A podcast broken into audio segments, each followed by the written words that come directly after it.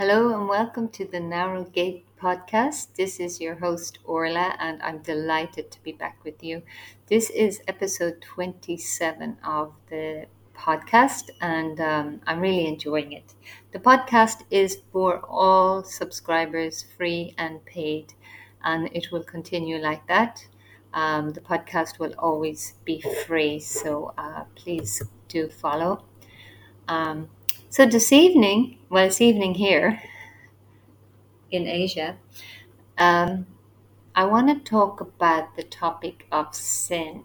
Okay, so the title here I wrote, I don't struggle with sin. It's not even something I think about all that much. Okay, I know that a lot of Christians would not like that title. Um, but I wrote it in a reaction to what I'm reading online from Christians, not just on New Creation, the publication that I run. I, I mean, across the board, okay? Uh, so, because I know most of the writers on New Creation, so most writers on New Creation uh, kind of have the same thinking of me as me anyway, but um, I was reacting to a kind of a thinking that Christians have, okay? I'm not saying what countries, uh, you know, I'm from Ireland, so we are more new to these born again evangelical churches, so we don't have that ingrained history of evangelicalism in our country. So I don't have that history. My history would be different. I'm from a Catholic background in Ireland, in Europe. So um, it would be different to say America, and a lot of Americans are writing online. So I'm sort of, woo, wow, this is interesting for me. This is how a lot of American Christians are perceiving Christianity. And um, so it's great that we have this difference that we can discuss. So I wrote this. I don't struggle with sin. It's not even something I think about all that much. So, why are so many Christians struggling with sin? Now, I wrote that because, well, it's the truth. I'm not struggling with sin, but I know that Christians would think, oh dear, look at her. She's so proud. She's going to trip now. Oh, yeah, pride comes before the fall, and all of that. Well, I can tell you, I did not write that without really asking the Lord. I can't write that. They're all going to criticize me. But this is our position in Christ. And this is where the teaching has been all wrong for centuries. This is why people are not reading the Bible correctly. And I was caught in the Catholic Church for many, many years. Me, my mother, my father, my parents, my whole country. They're still not talking about this in the Catholic Church.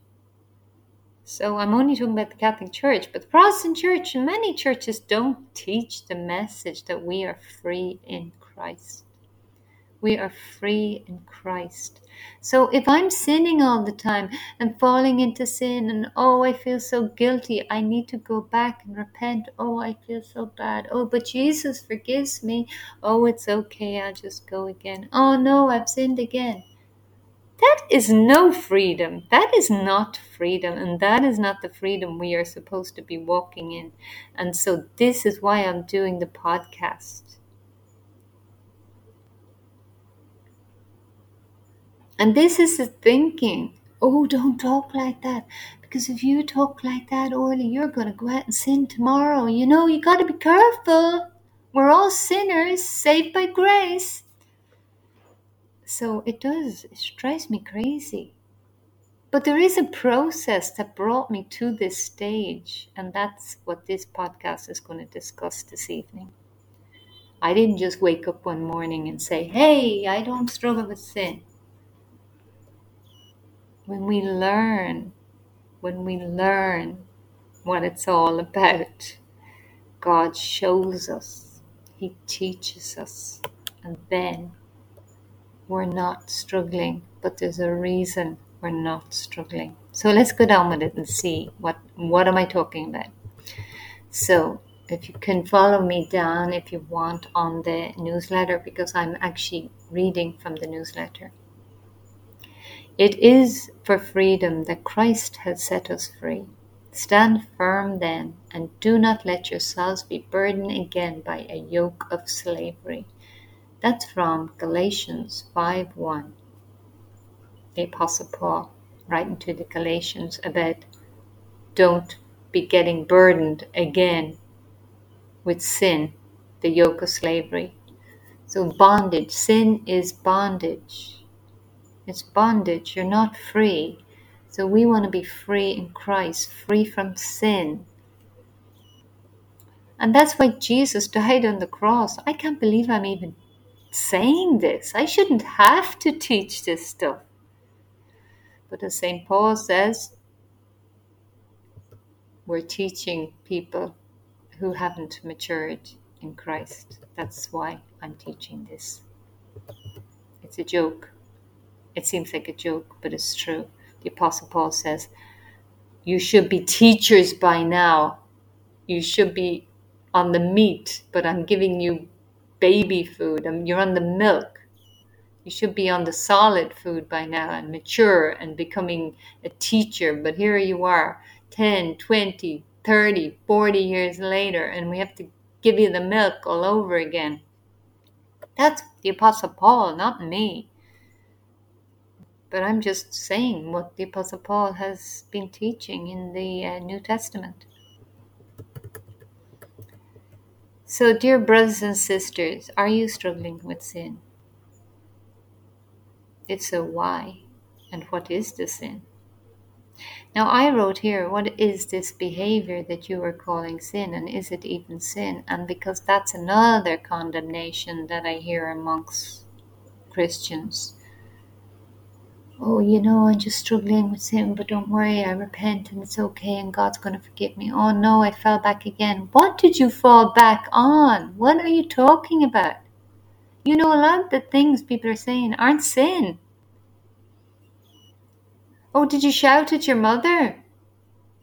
Because she was just annoying you or something? Is that a sin? That you shouted back at your mother because she did something to annoy you? Did your mother sin? And your reaction? You're calling your reaction a sin?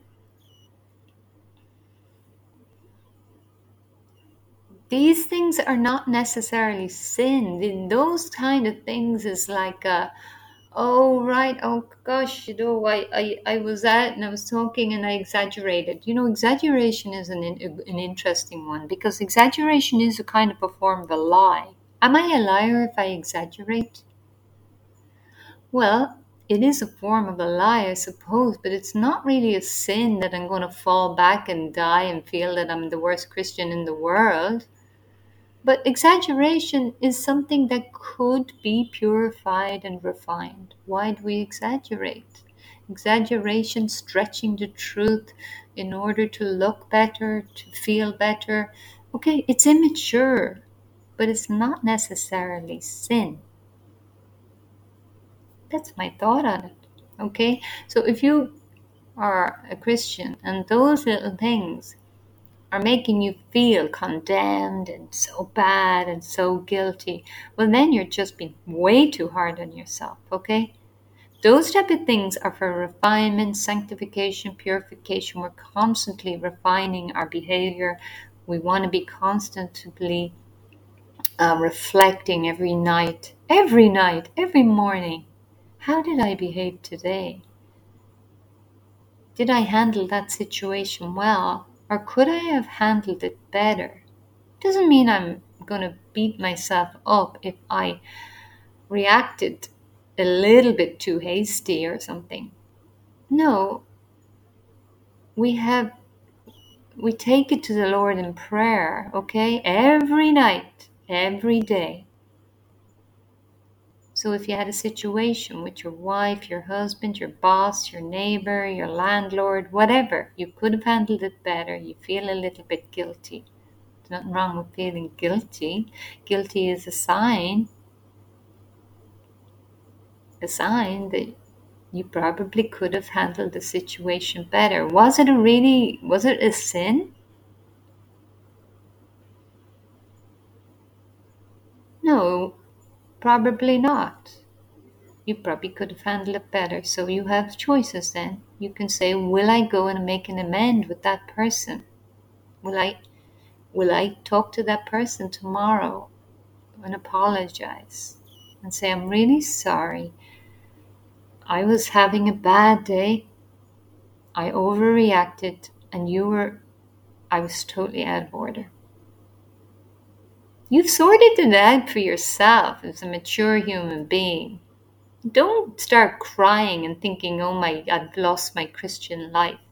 No, you go and you take action, you do something about it. So, like a lot of these things are just maturing as a human being, okay? Sin. What is real sin? Let's start with the real sin. Well, well, it's going to be, it's in this, it's in this uh, newsletter right? Let me just go to the bottom. You know, what is sin? We have, um, you have sexual sin, you have sexual thoughts. So I'm at the end of the newsletter. What are the desires of the sinful nature? What are these sins that we're talking about that are really like the ones that really God detests? Well, pride definitely pride. So if you can't apologize to somebody, well, that's pride, and God hates pride. So if you do say something wrong to someone and you can't apologize, well, it's the pride that's the problem. The desires of the sinful nature result in sexual immorality, impurity, lustful pleasures, idolatry, sorcery, hostility, quarreling, jealousy, outbursts of anger, selfish ambition, and dissension, division, envy, drunkenness, wild parties, and other sins like these. So, obviously, sexual sin is definitely uh, against the will of God. Lustful pleasures against the will of God. Idolatry, and idolizing anything above God, is sorcery. That's like witchcraft. Hostility. Well, we know what that is. Quarreling. Yeah, quarreling is a sin. So, if we quarrel, we can go and make amends. Just do it quick. Jealousy. Okay, so it is a sin to be jealous. But I looked at all this. If we look at the title, I was talking about me and my sin that I don't struggle with it. I didn't ever struggle much with jealousy in my life. It wasn't something in me. I because I searched my heart. The Bible says, "Search my heart, O God." King David says, "Search my heart, O God, and know me." Jealousy was not an issue of mine. It wasn't something I struggled with, but I know some people struggle with that more. Everybody gets jealousy occasionally in their life, but I didn't have it as a big problem. So, what I did in my journey is that I, as I read the Bible and come across these teachings, I would sit and ask myself, who am I quar- quar- quarreling with? Who am I fighting with? Have I made amends? Have I tried to make amends? It says also in other parts of the Bible be at peace as much as it's possible on your side. I have some people in my life that I have tried to make amends, but they don't want it because they're proud. I can't do anything about that. Nor can you. So you just do your part. You be at peace as much as you can. They say in some of the meetings on the 12 step, I talk about 12 step meetings because I think they're very good for people. I only went to them for a while. I think they're very useful and it says sweep your own side of the street. I love that. That's all you can do, which means, you know, I'm going to do my part to clean up my sin, my inner life with God, so that I can stand before God clean, blameless, and pure. And I can't help it if the other person hates me or doesn't forgive me or is angry with me. And I try to make an amend and they don't want to. So there's not a lot I can do about that. And there could be people also there in my life that I haven't um, been aware of. And if they come to my mind, I then have to ask God to show me how to address it or not address it. Some things are just best left. Selfish ambition, outbursts of anger. Now, I said earlier if you if you got angry with your mother or something, I mean, if you snap back at your mother because she said something and you just snap back, you know, familiarity in a familiar relationship. Okay, so it's not great. It's not great for the relationship to do that with a family member or whatever, but it may not be one of the biggest sins. But an outburst of anger is generally kind of a rage, real aggression.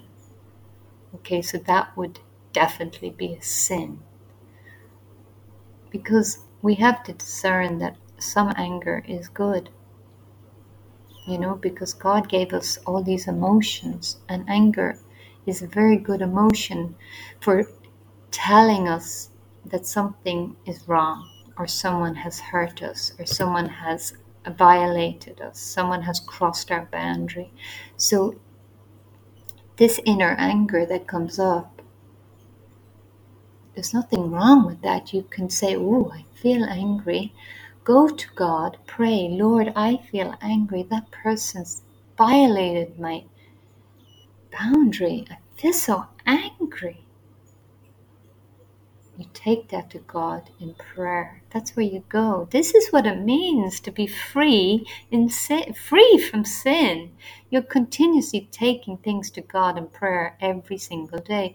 So the answer to being free from sin is having a life of prayer. Drunkenness is sin.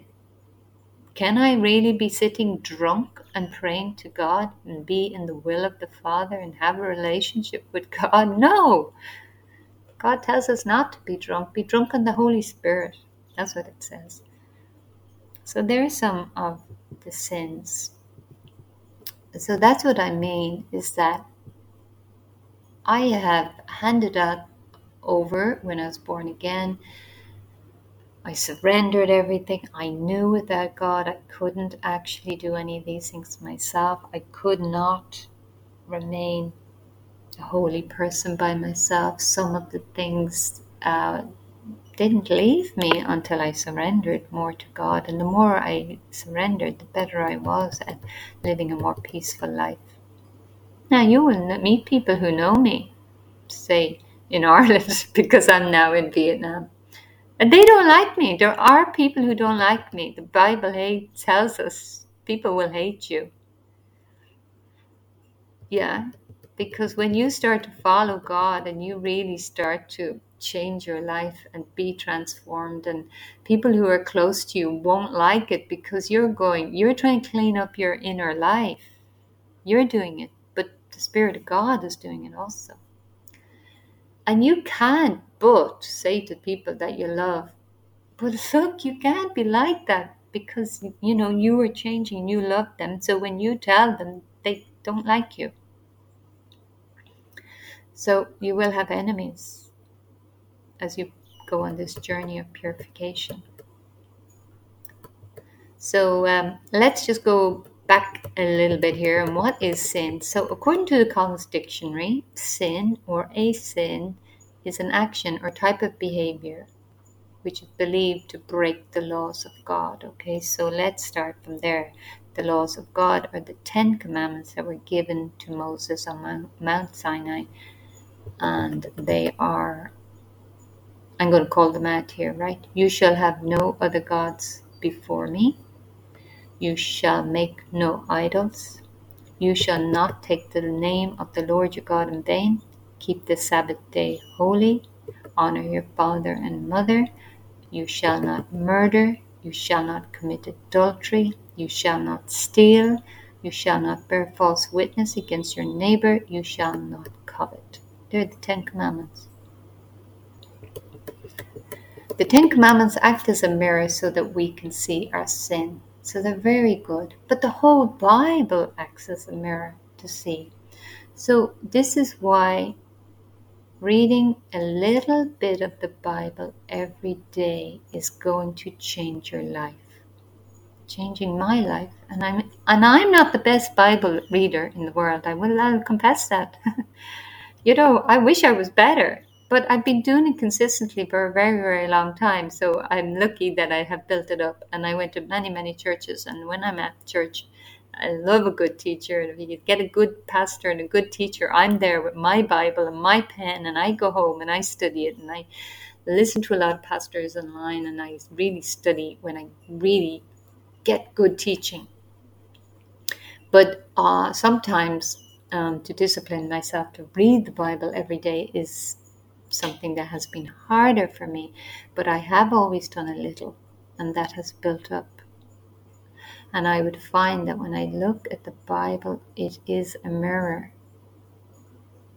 And like Paul said, the Apostle Paul said, You must not. He said, I would not have known that coveting is wrong if the law had not said, You must not covet. It's amazing I love the Apostle Paul. He is my favorite, I must say, apart from Jesus. apart from Jesus, the Apostle Paul is my favorite, so I'm always talking about him. He's an excellent teacher. But it's brilliant, isn't it? You must not covet. Like some people, even nowadays, they hate this thing about adultery. They hate that the Bible says that. They just want to have lots of partners and be free. And the, and the Christian comes along and says, But it does say in the Bible that adultery is a sin. They hate it because some people want to commit adultery. You know, they have all these things. You must not steal. And then people say, Well, I didn't steal that much. You know, you know, that person's rich. That's a really good one, I think. Oh, well, they're kind of rich. They can afford that. Well, that's terrible. Just because someone has money doesn't mean you can steal from them. So they're just some thoughts of mine, anyway. So, um, so the Ten Commandments is still valid to live by, but it's not what saves us. God says God knew that we can't keep them.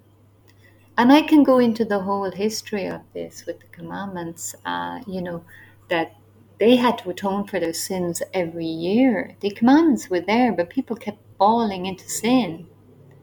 So they had to have an atonement once a year where the high priest would atone them. They would have to bring a sacrifice, you know, a, lamb if you were wealthy, but if you weren't wealthy, you would bring a, you know, bird or a pheasant or uh, you know, some small offering, but had to be a blood offering.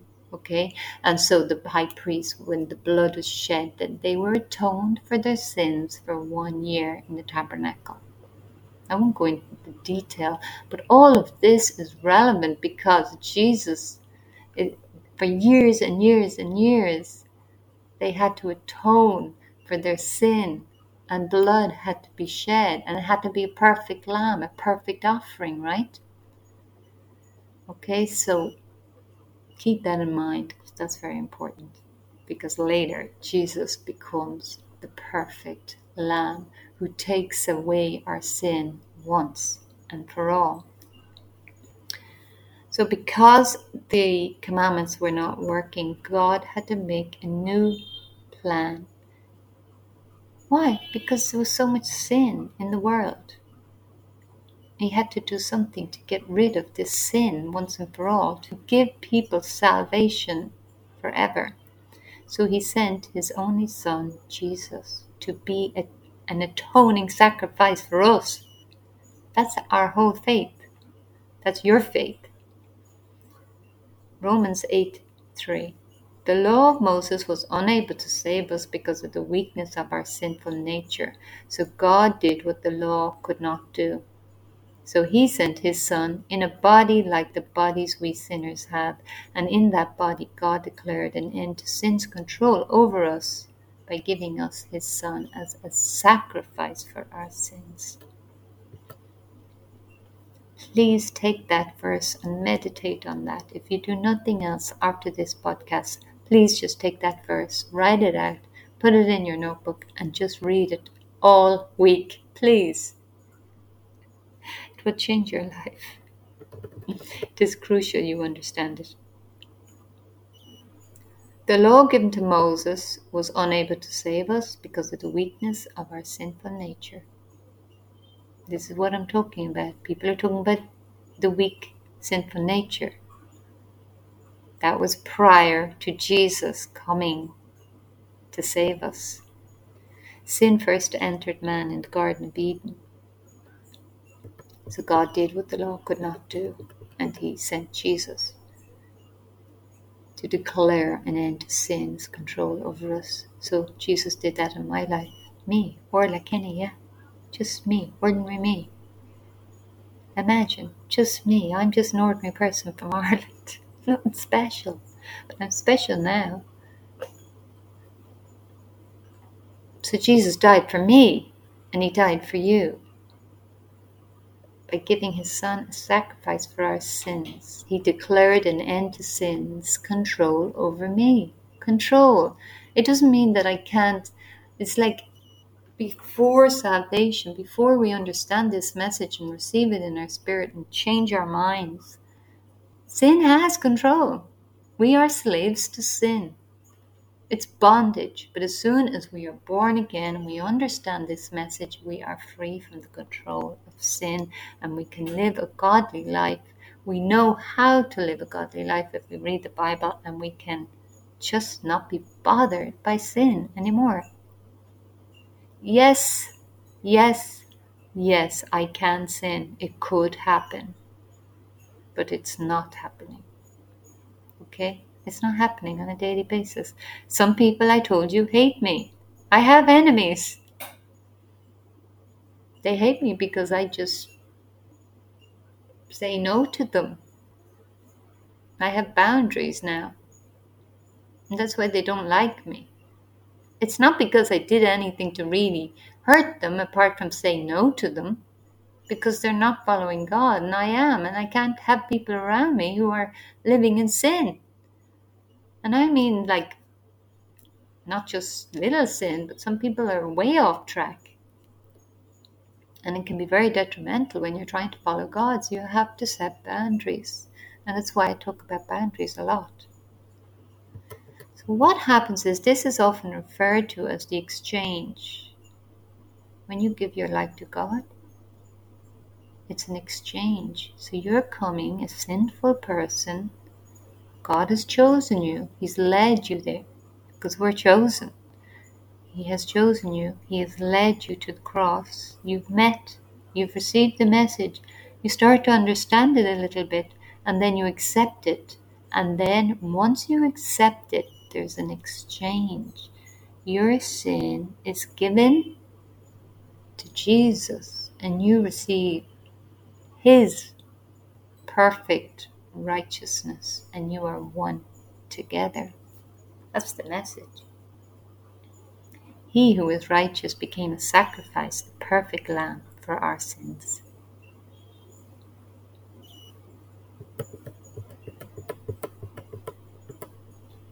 If you do not get this message, then you are not saved and you will struggle with sin for the rest of your life. If you don't understand this, then you need to really get down on your knees and ask God for salvation. Maybe you're not saved. There's a lot of people not saved in the Catholic Church, the Protestant Church, the Evangelical Church, many churches. It's your responsibility to know if you're saved. When you're saved, you know it. That's what I'm going to say. You don't question. Am I saved? Am I not? When you're saved, you know you're saved. And that's it. It's a knowing. So we cannot stop ourselves from sinning in the natural. It just isn't possible.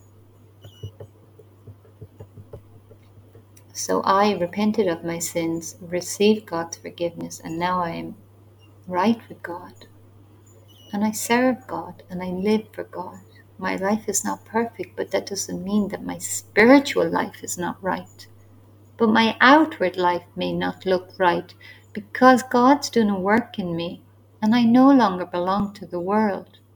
Sometimes I wish my life looked all pretty and nice like some people who are not saved.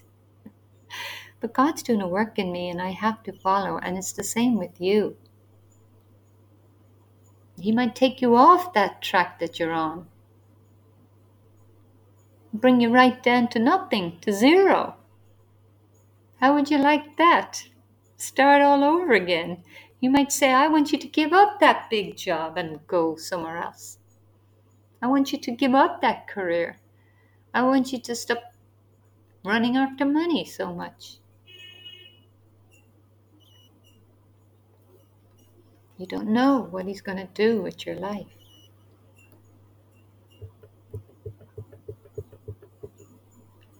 Another part of this as well is that I know that people really get uncomfortable with me saying that I don't struggle with sin. So when you're right with God and you are living right with God, you have to learn to turn away from the world. It took me years and years and years Now, it wasn't that I was in sin, but I didn't know how to give up my worldly life. It was something I did all most of my life, you know. I wasn't I grew up in a Catholic church, but then in my 20s I wasn't practicing much. So I lost my way and then I came back. So I was like, how does one live a Christian life in this strange world? I, it was difficult. So um, it took me a long time to learn. But it does say when we are one with God, um, it's not possible to be really.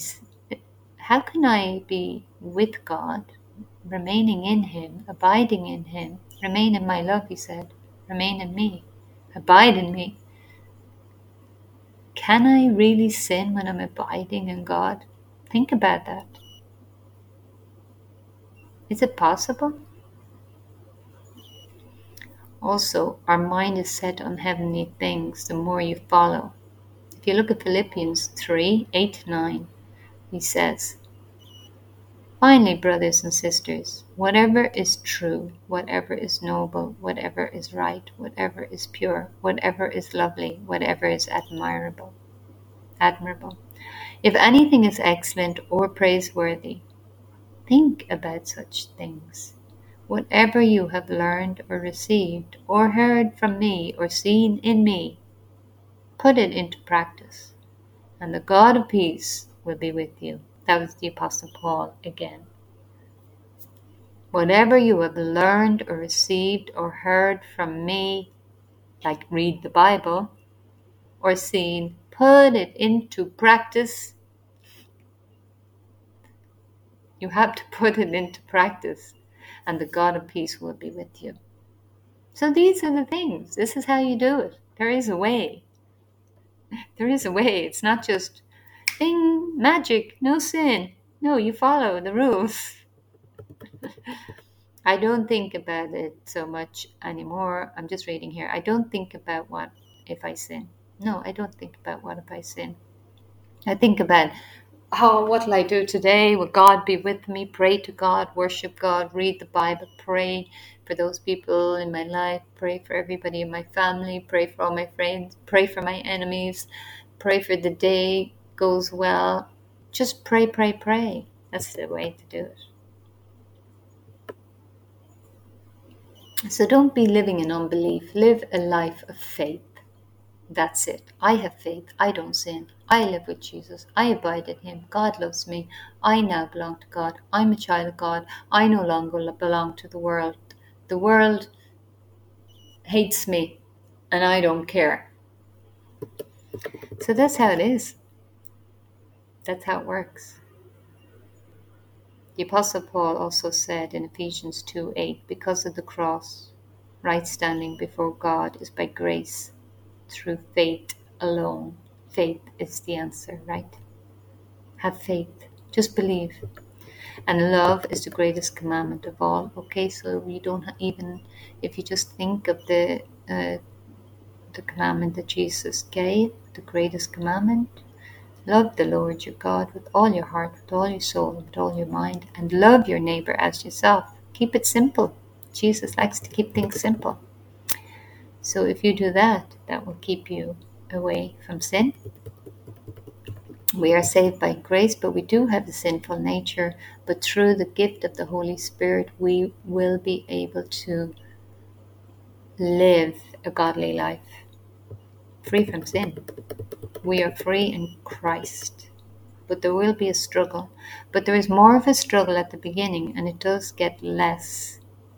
But we never want to get complacent. And this is what I'm saying. I don't think about it much. It doesn't mean I don't I don't think about, oh, will I sin? It's kind of always there. It's like it's like I made that decision a long time ago. I don't live in the world. If I go there, I go back. It's no good. There's nothing there. It says nothing there. I'm not thinking about it every day. I know if I go back there, there's sin. I know I could fall into sin. I know there's nothing. That's it. I just know that. So that's what I'm saying. That's how come we can find freedom. Don't be worrying about it. Make a decision.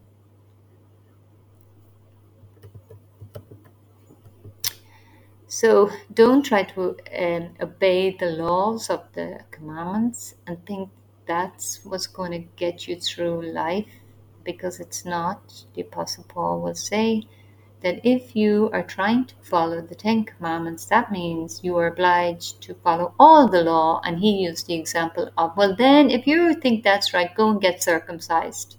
Because it says, do the Ten Commandments, follow them, and keep them, and be a good Christian. Well, if it says that, that means you have to do everything in the law, and that means get circumcised. So, all you Christians who believe that are to go out and get circumcised. So, that's the Apostle Paul's answer to that situation. So you are free, but do not use your freedom to indulge in the flesh. Okay, so I tell everybody, I don't worry about sin. I'm free in Christ. She's crazy. What's she talking about? She's not free. Look at the world out there. Yes, I am free, but that does not give me permission to go out and indulge in the flesh. Galatians 5 16 to 18. So I say, walk by the Spirit, and you will not gratify the desires of the flesh. For the flesh desires what is contrary to the Spirit, and the Spirit what is contrary to the flesh. They are in conflict with each other, so that you are not to do whatever you want. But if you are led by the Spirit, you are not under the law. What are the desires of the sinful nature? I said them at the beginning. And what is the fruit of the Holy Spirit? So if you walk in the Spirit, you will produce fruit. So if you want to measure your own life, or you want to measure somebody else's life, I don't mean in a judgmental way, but in a way of safety.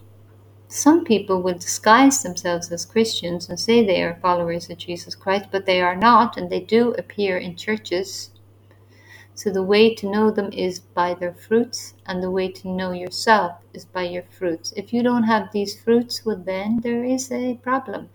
And we all need these checks. So I also go to the checklist for myself. So this is the checklist. Galatians 5:22. But the Holy Spirit produces this kind of fruit in our lives: love, joy, peace, patience, kindness, goodness, faithfulness, gentleness, and self control. Do you have those in your life? Every day? If you want to grow, these are the things that you have to do. Check. Check yourself with the Spirit. Check yourself with the Bible what other Christians have to say. So, as I said earlier, I did post this on another platform. This and it was interesting the feedback that they said, and it was good feedback. And uh, actually, one of the writers pointed to the book of um, 1 John, which is excellent. Um, because it talks about this area of sin, and I recommend that everybody would look at that 1 John. And actually, even the next book after it also covered it. Let me see, can I open it here? Yes, I will open it here before we finish, coming to a close now. And yet, the book of it's at the back of the Bible 1 John, 2 John, 3 John. I recommend you read them all. So I really enjoy when people get engaged in my um, content because it actually just expands it for me and it uh, they point me to other scripture that supports what i'm saying. And this is why community is so important because i am saying one thing i'm not pretending to know everything. And another loving brother or sister says yes orla yeah that's good point but did you look at this scripture? And i say oh yes that's good. And then we have dialogue but we love one another and we respect one another